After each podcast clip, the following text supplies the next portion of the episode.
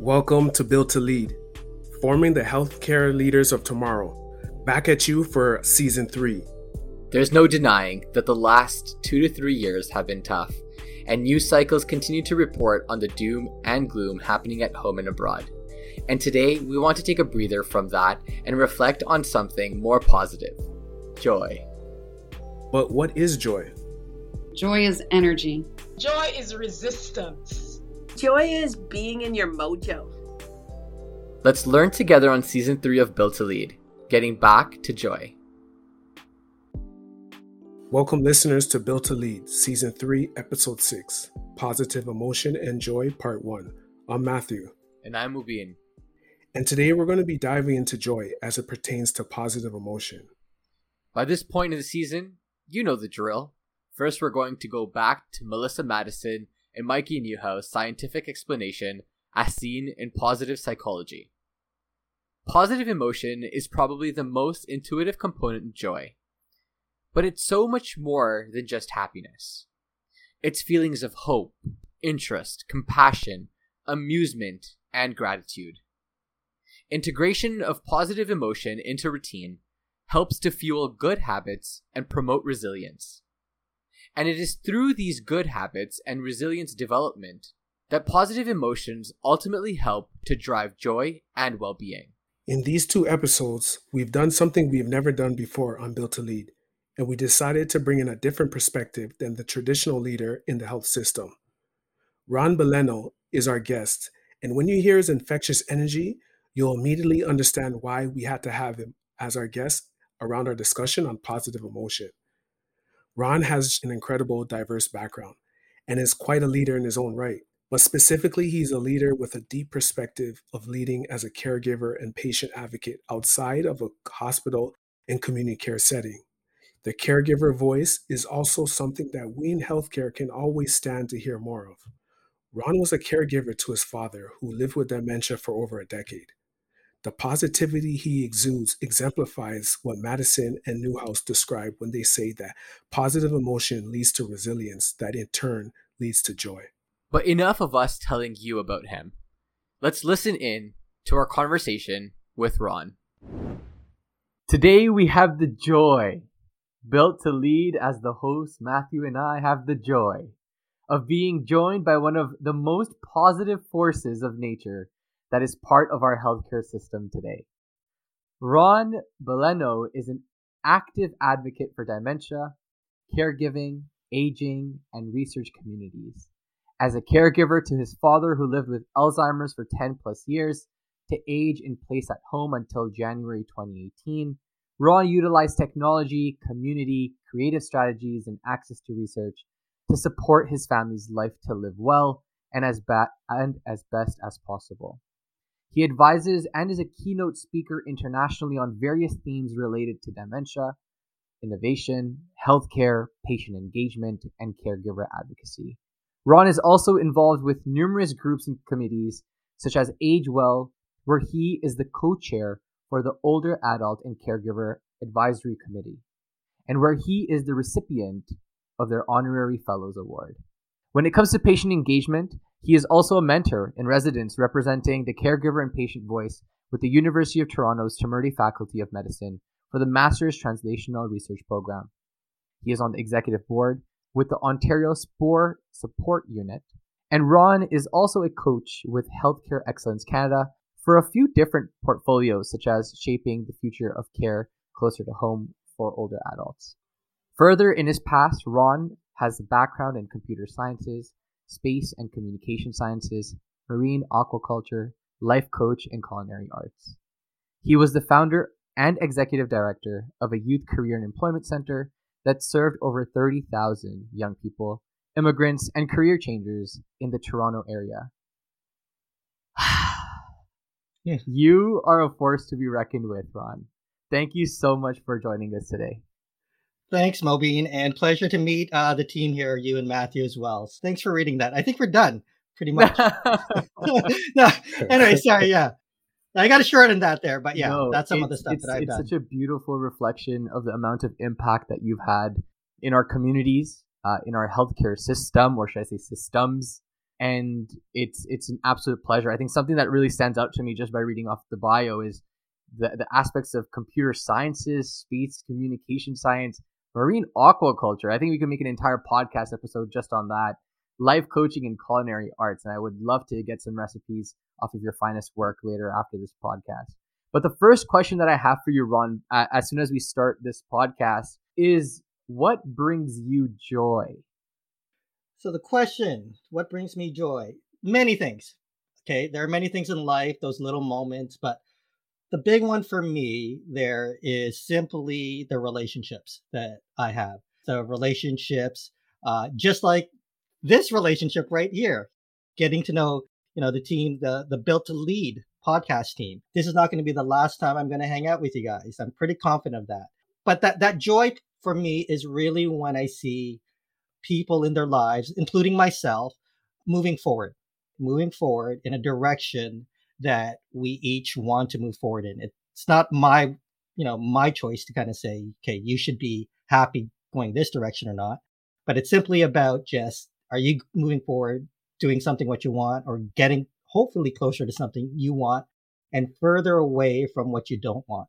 That's simply what it is for me is that people are in some kind of forward motion and that maybe I'm part of that, you know, journey. Maybe I'm not, but I just love hearing the stories of that. So that's what brings me joy. And I think we're going to be talking a lot about this. You know, you know, there's that other end. It's not just about joy. Yeah, that's that's a simple answer. No, I love that, and I think there there comes a point in our lives where we would call it the discovery phase, um, where we discover what our joys are, and we can actually call them out. Um, and so my follow up question to, to your to your first uh, answer is kind of what's the story behind when you first discovered that it was relationships that brought you joy?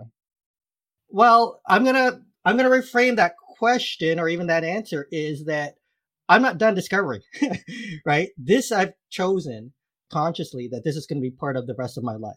Okay, until okay, we're talking about healthcare here, so uh, until end of life, hopefully. When did I discover that? I, you know, everyone discovers, you know, those those moments in life that you kind of say, okay, I'm going to take that with me or, or you might not, but uh, I'm pretty sure I was fortunate back in my grade school that I had a very diverse community. That uh, I grew up in Toronto, uh, specifically Scarborough. Uh, shout out to all those people listening in from Scarborough, East End. Mobeen, I think you're. I don't know if you're from Scarborough, but I have a feeling you I, have I'm not. I have a connection. I studied at the University of Toronto, Scarborough, so I spent four years there. Oh, it was a good time. Okay, good so time. we got we got some people here from Scarborough, but Scarborough, yeah, it's one of those where very diverse uh, community. Uh, and again, it was one of those where I, I really believe that uh, I just kind of got excited to, to say, okay, you're a different skin color than me. You have a different, you know, opinion. And uh, I think I was just being an only child, was just always open to making friends and saying, okay, tell me, teach me what you're doing, or I'll just figure out when it comes to food, what are you eating? You know, so it's one of those where that discovery of what are people into, you know, what is it that they were striving for, especially when it came to uh, another stage in my life when I used to run that youth center. 30,000 people came through that center. Of course, I didn't talk to all of them, but I got to see how people made choices in their life, especially young people from elementary school, high school, up to PhD grads. And it's one where you get to see, okay, why are they making those choices? And some of them even had other people making choices for them. Usually it's the parent hopefully for the better. But sometimes that just wasn't, uh, uh, you know, I would say, you know what, your son may not be the best person. You know, he doesn't seem like a university kind of student. He loves to to be in the skilled trades. You know, so why are you pushing him to go into the university? Still in education wherever you go. It's just one of those. That's where I got to kind of see, okay, and experience, okay, how people live their lives and make choices. So that was a big deal. So different phases, and I'm sure I'm even doing that even now. Okay, I do a lot of work with older adults, okay, uh, you know, the uh, aging population, and you kind of see uh, what they're doing. So, so just to to wrap that que- this question up there, Mobeen, for me, it has to do. One of the things I do all the time is I make sure I surround myself with different generations. I don't just hang out with one generation, which happens to be whatever my age is, but I'm always trying to hang out with different generations to to just remind myself, you know, okay, this is how we move forward in life. Yeah, Ryan, I love how you just brought that up in terms of that that journey and discovery.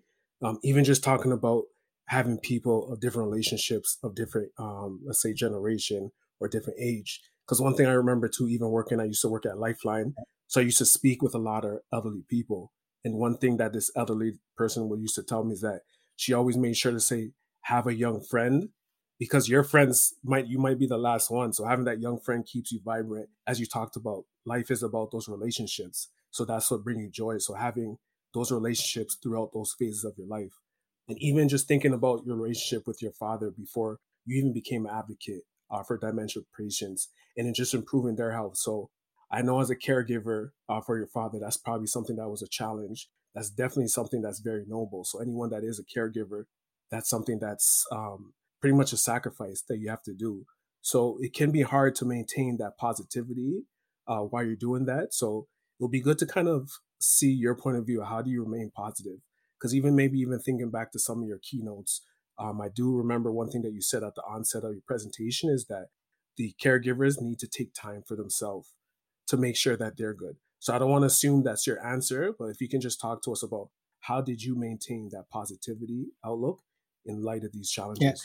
Yeah. No, uh, so Matthew, this is a huge question, especially for those who are caregivers. Caregiving sometimes has the stigma that it's tough, and, and it is. No, I'm not going to deny that there. But it is one where it's actually a space in someone's life where you do a lot of growth and learning if you actually accept that. If you actually understand how to uh, to take on the challenges of caregiving. So to me, just by definition, caregiving, okay, and there's many words. And thanks, Matthew, for listening to one of my keynotes. I appreciate that there.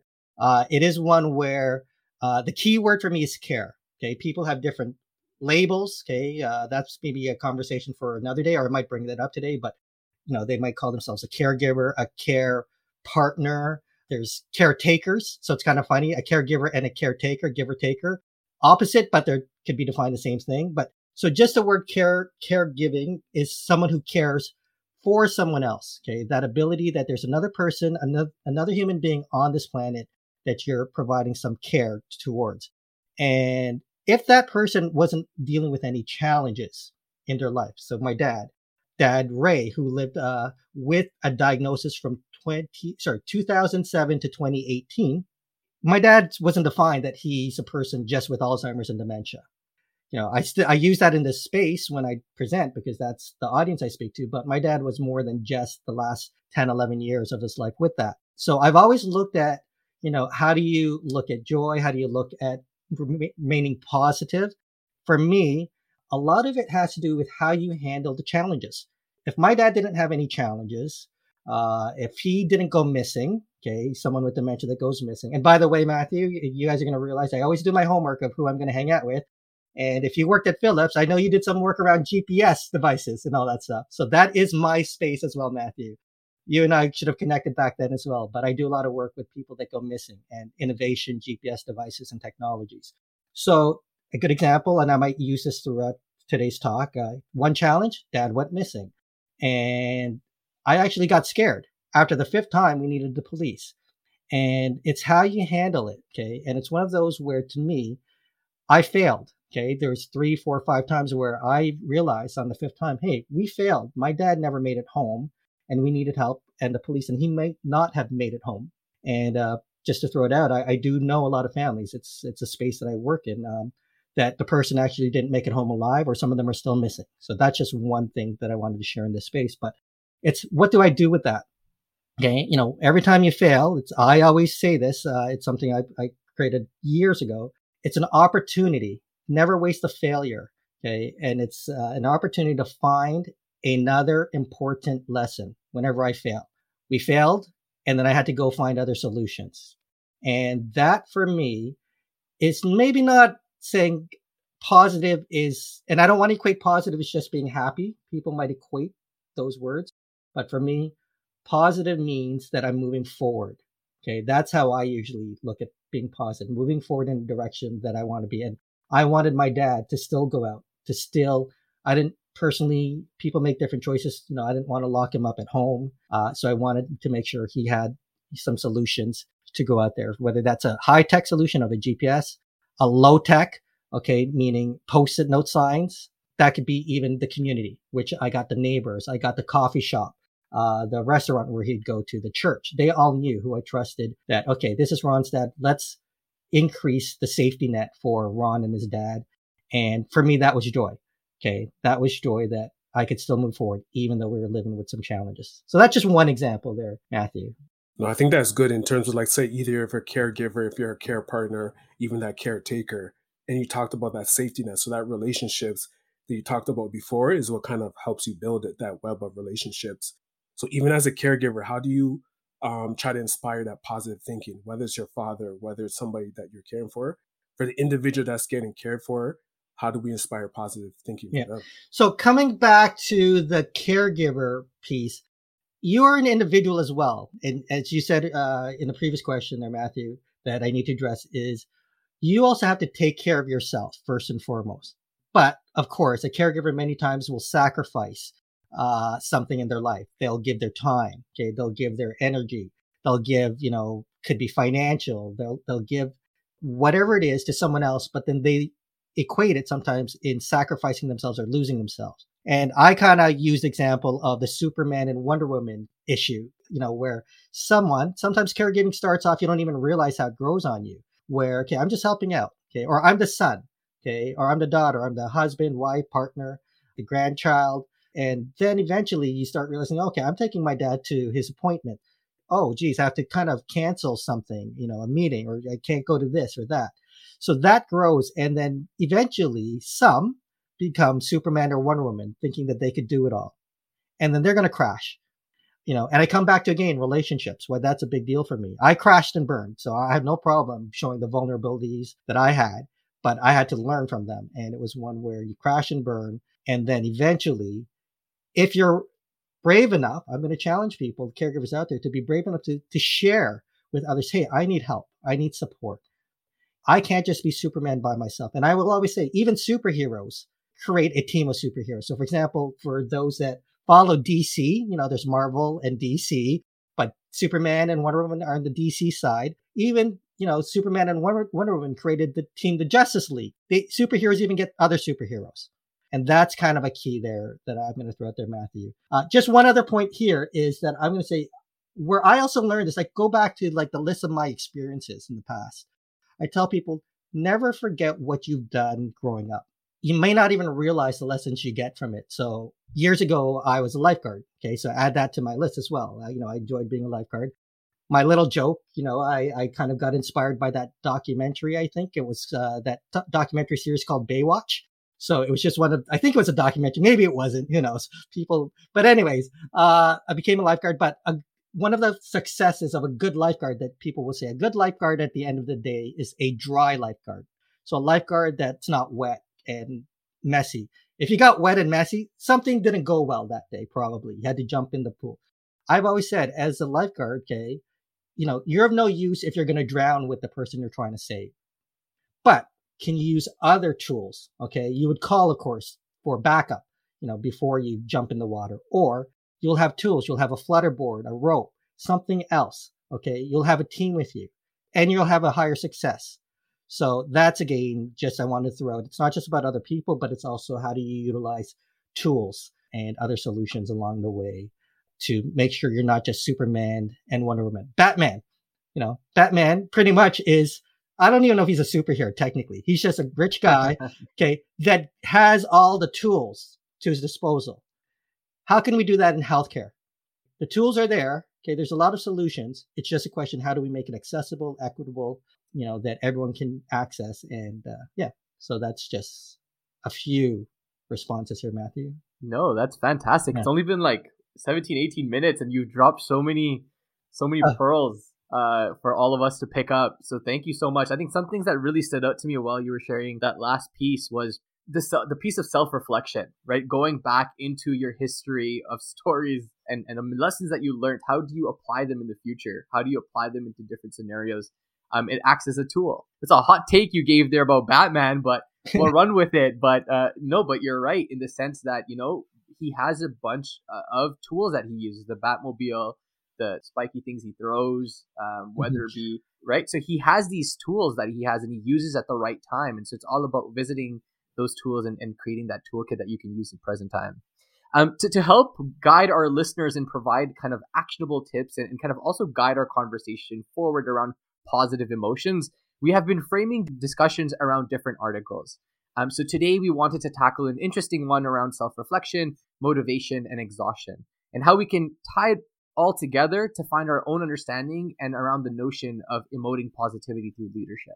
So for listeners, uh, you can find the link to the full articles in, in our episode description, but don't worry, we'll try to summarize as we go with Ron. Uh, today's articles are called Why You Should Make Time for Self Reflection and How Self Reflection Can Help Leaders Stay Motivated. Yes, and Mobina alluded to it already, and so have you, Ron, in terms of self reflection. And that's really one of the first keys to that positive emotion. So, really, the first article that was published in the Harvard Business Review talked about self reflecting on positive aspects of the job can actually reverse energy depletion and actually increase um, engagement. So, even going so far as maybe designing a simple intervention of maybe writing down three positive things that you like about yourself as a leader before you actually start that day as a self reflection exercise. So, Ron, you seem like a pretty positive person. So, has self reflection played a role in maintaining your positivity? Yeah, the easy answer there is yes. Now, was I conscious about it many years ago? No. Uh, but there came a point where I became very conscious, and now it's become a habit, a routine. So I'm not even conscious that I might even be doing some self reflection. I really believe for everybody, if you really want to get good at this, you do make it a habit. Okay. You do make it part of your routine. Sometimes I even schedule it in my day. I actually, if I can, I always try to get some early morning wins or whatever time I might wake up, depending what time of the season it is. So it's simply about not just talking to yourself and putting a sticker, you're the greatest, Ron. That could work for some people. Okay. You need to be reminded. What are your triggers? That's what I've told people. What are the triggers that will remind you, okay, that you're valuable, that you're worthy, that you're more important than you even realize, you're more powerful than you even realize. And it's one where I would start the morning. So morning, you could start with a morning routine and it could be just something like, what is that mantra that you say to yourself? You know, depending on the day, I might say, okay, today I'm going to kick some ass. Okay. Or today I'm just going to relax. But it is one where I try to do it maybe three times a day. Three is kind of a magic number for me. I, I would even have, let's say, a vision board. So I was a, I'm a big believer in vision boards as well. But even on my phone, now I don't have it on my phone right now or even on my smartwatch, but sometimes I would put specific photos that would remind me. Okay, so I have photos, let's say, of my dad, of some dear friends, okay, of some friends that are succeeding and some that are having challenges in their life. And that would pop up just to remind me, okay, all the stuff that I do in my life, all the work, all the fun, you know, in the end, for me, as I said earlier, it's important the relationships. Is this connecting myself to that person? To maybe the pain points that they're having and, and I get excited when I can try and maybe help move something forward for them. So yeah, self-reflection is huge. Uh, you do it verbally. Okay. You could do it with triggers just to remind yourself. It gets to a point where if you're doing it properly, in my opinion, it becomes a natural habit. And just to add to that, um, because Ron, I know that you're a coach. Um, so I'm just wondering if you coach Scottie Barnes rookie of the year. Because I heard that he had a screenshot. Pretty much the screenshot says going to be the best player on the court during practice going to win Rookie of the Year. So he would see that all the time. So if you're if you were his coach, then I'm gonna have to. yeah, sure. Although I'm pretty sure uh, what Scottie Bar, yeah, kind of disappointed with the Raptors and the Toronto Maple Leafs. You know, I know the vision is a Stanley Cup for the Toronto Maple Leafs. I don't think we have to target the, the Stanley Cup. I think we just need the number two, second round. It's the, the vision just to get to the second round. We'd be celebrating like you know that's a game for those listening who are connected to Toronto. But yeah, the visual, okay, but also auditory. Okay, I'm going to say bring in all the senses. What is that sound that will get you either calm, relax, or getting giving you that energy? So I would always tell ask people, what what do you listen to when you're doing some work, or what do you listen to at nighttime, or what do you watch? Okay, what do you feed yourself through the senses? Not judging whatever people watch; they could watch whatever they want, but it does feed you. Okay, and that could create either that positive or possibly something that isn't positive. I'm not the biggest fan of the words positive and negative, but I get it. There are times where I bring it up. No, I love that, and I think something that you just mentioned that stood out to me is is you talking about the senses, right? And, and you feeding yourself with the different kind of forms of self reflection. Self reflection is not only a singular kind of binary way of doing things. There's multiple ways, and I think the article talked about this three good things approach which is which is not uncommon to other techniques that we hear about, like smiling yourself at the mirror sometimes, or kind of reciting self affirmations. And so the next question that I have for you, and maybe you can share some things that worked for you as a caregiver, as a patient advocate, kind of going through sometimes you know the healthcare system, which can be impactful in in a not po- in a not so positive way. What techniques did you use or suggest to others to help guide that positive reflection of moving forwards? So I did hint to one already, but I really be, believe one. So I'm going to throw out like three here. So one is schedule time for yourself. Actually put it in your calendar. Okay. Now, if you're not a person that does things with calendars, well, then I'll even go backwards and, you know, schedule, schedule yourself. Okay. And, and one of the, the things I've thrown to people is schedule based on time frames as well. Look forward is kind of the phrase I've told people is you should always look forward to three things in the future. We can't look forward in the past. We can interpret the past. We can look at different meanings. We can reframe the past. People are anchored in the past, or sometimes you let go of things, but I'm more interested in the now and what's coming up. And one of the suggestions I've told people is saying, look forward to three things, but th- at three different time frames, specifically short term, medium term, and long term. It kind of gives you a little bit of a purpose. It's something you can maybe get excited about. And it's for you to figure out what that is. It's like it's some people say it's to do a trip. You know, uh, that could be a trip to another country. Some might mean I can't wait to go, just have my own time so I could go to the coffee shop and have a coffee by myself. Whatever that is, short term, medium, long term. Short term could be in the next week. Medium for me would be the next month. And long term could be months or even a year later. Now, as I say that, chances are I'm not going to get all of that. I might have had all those three, and maybe I might not even get any of those three, or I might get one. But just even having that noted down in a calendar or something that someone's holding you accountable saying, hey, we're going to hang out at this time, asking someone else to help you schedule that gives you a higher chance of success in making that happen. So that's actually one that I, I would say. So schedule your time with yourself. Uh, number two, it's kind of an obvious one for, you know, I would say you have to do some of the activities that actually let you de-stress. Okay. That's the physical feeding the body in different ways of physical walk could be the basic walk you know, going up and down the stairs, whatever that may be. Uh, the the mental side of things, which people always forget, finding that quiet time with peace, or having someone that you can vent out to and share, just to kind of like not let it sit there. So that would be the basics of taking physical and mental care of yourself. And then let's see, a third one for me would be actually celebrate. Find ways to celebrate the smallest victories, no matter what. You know, give yourself a high five, pat yourself on the back, go treat yourself, you know, to something that could be a treat, you know, just to say, hey, I got through that week. I think I deserve this little treat or whatever that may be. So those are just a few, but I probably have a list of a dozen, but I'll stop there for now. I absolutely love all of these three suggestions. I think one that I'm going to try to practice more is celebrate. Um, I think when we think of celebrations, we think of these momentous occasions like graduations and weddings and promotions and but we what we, we and I think we don't celebrate enough, Ron. Hmm. Like I don't I don't think we celebrate enough. Yeah, I do want to just add to that, Mobeen. Yeah, that's a great point. So many many people think that, and again, everyone, I just want to remind everyone, this is Ron's opinion here. But one of the things for me is the celebrations that people think that sometimes joy is that destination. I got my degree. I got married or I, you know, it's whatever. That's part of it, but we spend more of our time on the journey piece. You know, they, you know, that phrase, you know, it's not about the destination, it's about the journey. Yeah, that's really kind of what I'm saying here. But I actually say, hey, it's not just the journey, but it's to really respect that journey.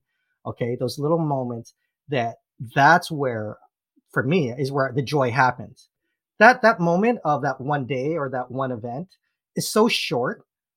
I'd rather have smaller wins that goes that's sustainable than just have that one day. That's me personally. I think it's about how do we get through life from birth till end of life till death, and can we have a little more wins or successes uh, more than uh, the failures? Okay, but we are going to have those failures as well.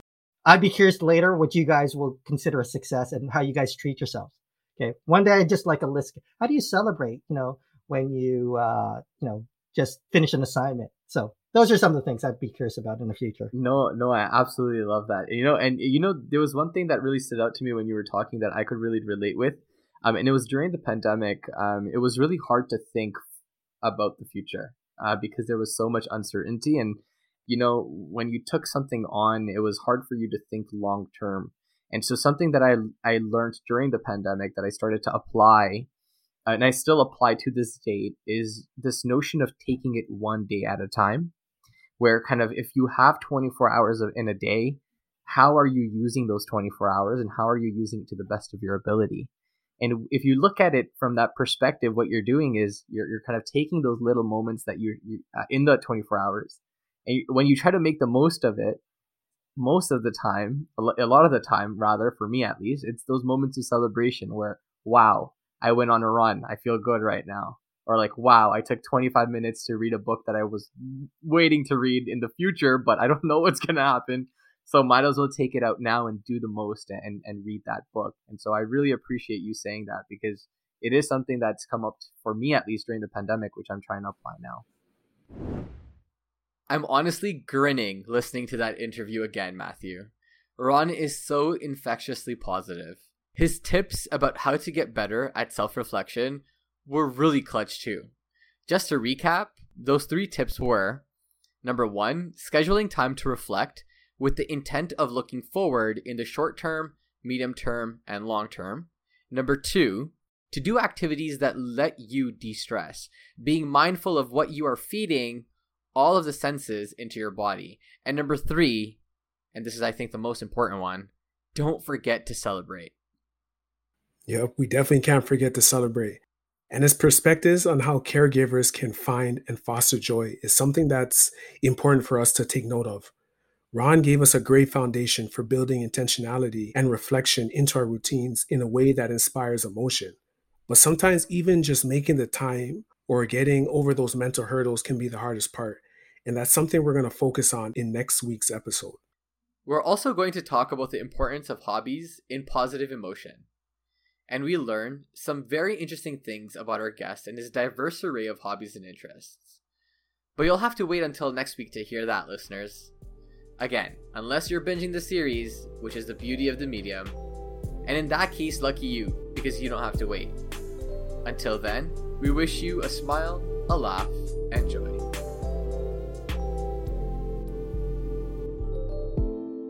Thank you for joining us on Built to Lead, Season 3 Getting Back to Joy. Built to Lead is created and hosted by Matthew Goulburn and co hosted by Mobeen Lalani.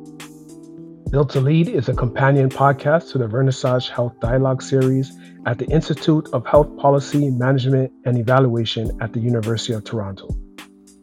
Tell us what you thought about this week's episode. You can find us on LinkedIn at Vernissage Health and on Instagram at Vernissage Health. You'll find both of these in the episode description. Today's episode was produced by Hannah Hodgins and Tony DeShenza with music composed by Sindhu. Special thanks to Wendy Nelson, Senior Fellow at the Institute for Health Policy Management and Evaluation.